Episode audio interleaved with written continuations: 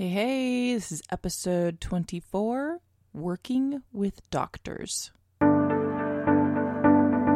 This podcast is for parents that want solutions, not just sympathy, for the many personal struggles that come with raising children with special needs. Welcome to Parents Have Special Needs Too, and I'm your host, Ashley Johnston. Hey, hey, everybody. Welcome back. All right, today I would love to talk about working with doctors because I have learned several different lessons which to some people may have been super obvious, but they weren't to me. And so I'd love to share them here with you in hopes that if you're struggling with something similar to what I was struggling with when I had interactions with my daughter's doctors, that hopefully this will be helpful for you.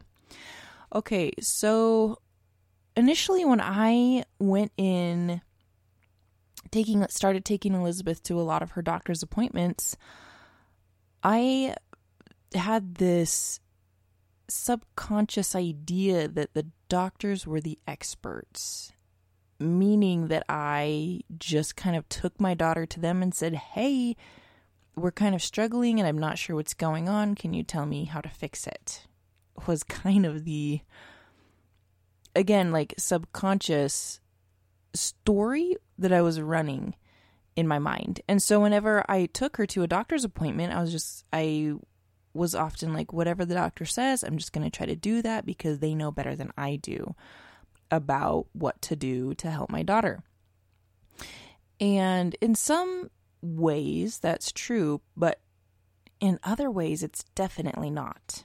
And here's what I mean is that I am the expert of my child. The doctor's not. And this is why I think that. It's because I spend more time, more hours of the day caring for, observing, and helping my child than any of her doctors ever will. Therefore, I am the expert on her. What is she doing? How is she reacting? What are the issues? What is she struggling with? I'm also around her enough that I can track. And tracking, whether it's her eating, her sleeping, her bowel movements, whatever it is, that's information that can be helpful to the doctors, but the doctors rely on me and my expertise of being with my daughter. And so it took me a long time to understand that the doctors are experts in their field, but they are not experts on my daughter. And it's really, really important for me to be able to step into that role as my daughter's expert or my child's expert so that the doctors and I can collaborate. Right. And I think what that does, because the care of my child is the center focus. How can we help them have a higher quality of life or overcome whatever sickness and struggle they have? I am the center point. I am the advocate. Therefore, I would put myself at the head of my daughter's care team, her medical care team. This shift in my mentality made a huge difference. Because when I look back and I was downplaying my expertise of my daughter, I was doing her and me a really big disservice where we were both suffering a lot more because I wasn't stepping into and owning the fact that I was her expert. I didn't I don't have a degree, a medical degree. I don't have the years of experience that her doctors have, but I am intimately aware of my daughter and her needs and her history. So when I went into those appointments and I downplayed my own knowledge and expertise and I didn't put my cards on the table and I didn't stand my ground and I didn't help the doctors understand what they were dealing with, my daughter suffered. And when my daughter suffered, I suffered right? And so did the doctors. It was a frustrating experience for us to try to help her when I wasn't putting my best foot forward there to help her. And so just boosting her confidence and realizing I am the expert of my daughter and it benefits all of us better when I show up as such. And I'm not saying that you need to be cocky about it, just be confident enough to get the job done and get what she needs and what you need All right, so I have mentioned the word collaboration several times already, and I actually want to hit on this point again because this was a game changer for me. I remember talking to several different people who had had not so good experiences with their doctors and trying to get the help that they needed for their child. And we all make mistakes, including doctors, and there's some pretty awful things that happen. And yes, there are doctors out there that probably don't care as much or aren't as careful or educated and the care that they are giving you and your child is less than optimal and it can cause suffering, it can cause issues.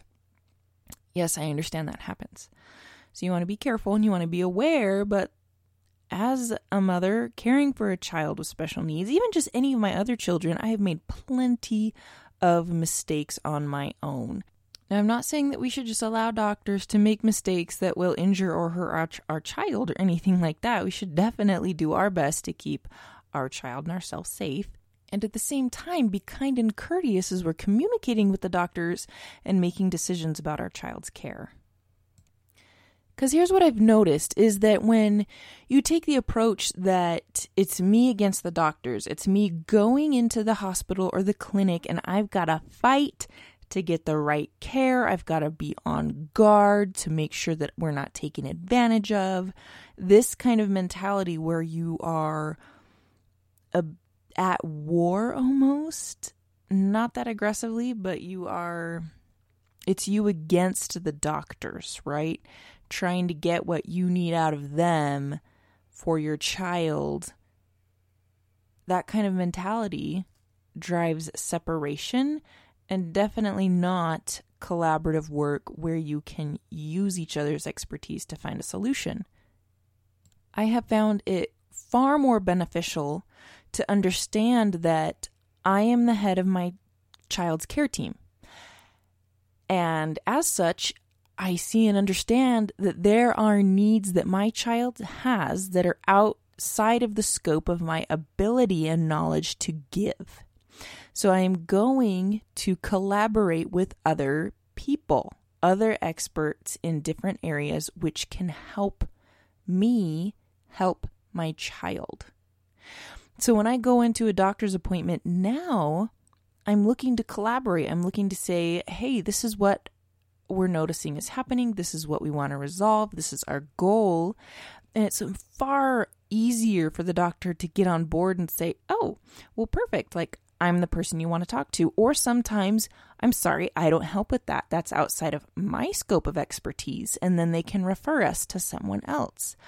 And even still, if you find a doctor that has the knowledge you're looking for, but doesn't seem to have the care and compassion that you're looking for, or doesn't have a personality that's easier for you to work with, you can shop around.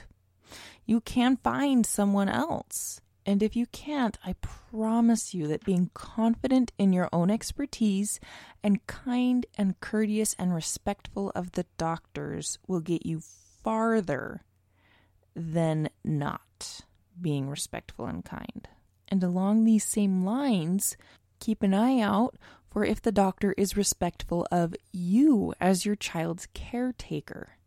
I promise that if you show up with confidence and knowledge and you know what's going on and you've been tracking things and you're paying attention to your child, which I know if you're listening to this podcast, you are that kind of a parent, then the likelihood of that doctor respecting your opinion and taking you seriously definitely goes up. It's not a guarantee, but it does go up. At least it did for me. All right, so considering all of that, here's what I found to work the best for me is when I would approach the doctor and approach the appointments going, I am bringing my expertise to the table. The doctor's bringing their expertise to the table. I get the final say as the parent and the expert of my child, right? Or the caregiver of my child. So they bring their expertise, I bring mine. We can discuss things, talk about the needs, help them understand where I'm coming from, me try to understand where they're coming from, and then together finding a solution that works best for the child, for our family, for me, for the situation, because as the caregiver, you're where the rubber hits the road. So if the doctor is prescribing some sort of regiment that is unrealistic for you to implement, that's not going to work. And so you'll need to find another solution. And doctors have worked with many, many, many, many people and have probably seen a variety of different ways. They might have some good ideas or consulting with other parents. There's a lot of Facebook groups out there that you can find where people will collaborate. Like for my daughter Elizabeth, there is a specific Facebook group that caters caters toward tube feeding specifically. And I bet that there are many more out there that will cater toward your child's specific special need or needs. So go and look at those, get some nice ideas so that you can get the information that you need because information is what's going to help you and the doctor or doctors and therapists figure out the best options for you, your family, and your child. I have found this to work really, really well. But if I view my relationship with the doctor as being in conflict or contradiction, then it's really hard to capitalize on the strengths that we all bring to the table because there are strengths that we bring to the table. Maybe not always, but if you'll keep looking, you'll find the doctors or therapists or practitioners that can help you where you are or get you to the next step that you need to be. All right. I hope that was helpful for you guys today. It has changed my world and how I interact with my daughter's other members of her care team, and it's made all the difference for us. And we are seeing small successes and steady up climbs. And so I hope the same can happen for you in your journey in raising your child with special needs. All right, I'll see you guys next Friday. Thanks for joining me today. I'll be back next Friday with another podcast. Make sure to subscribe so that you never miss an episode. Take care.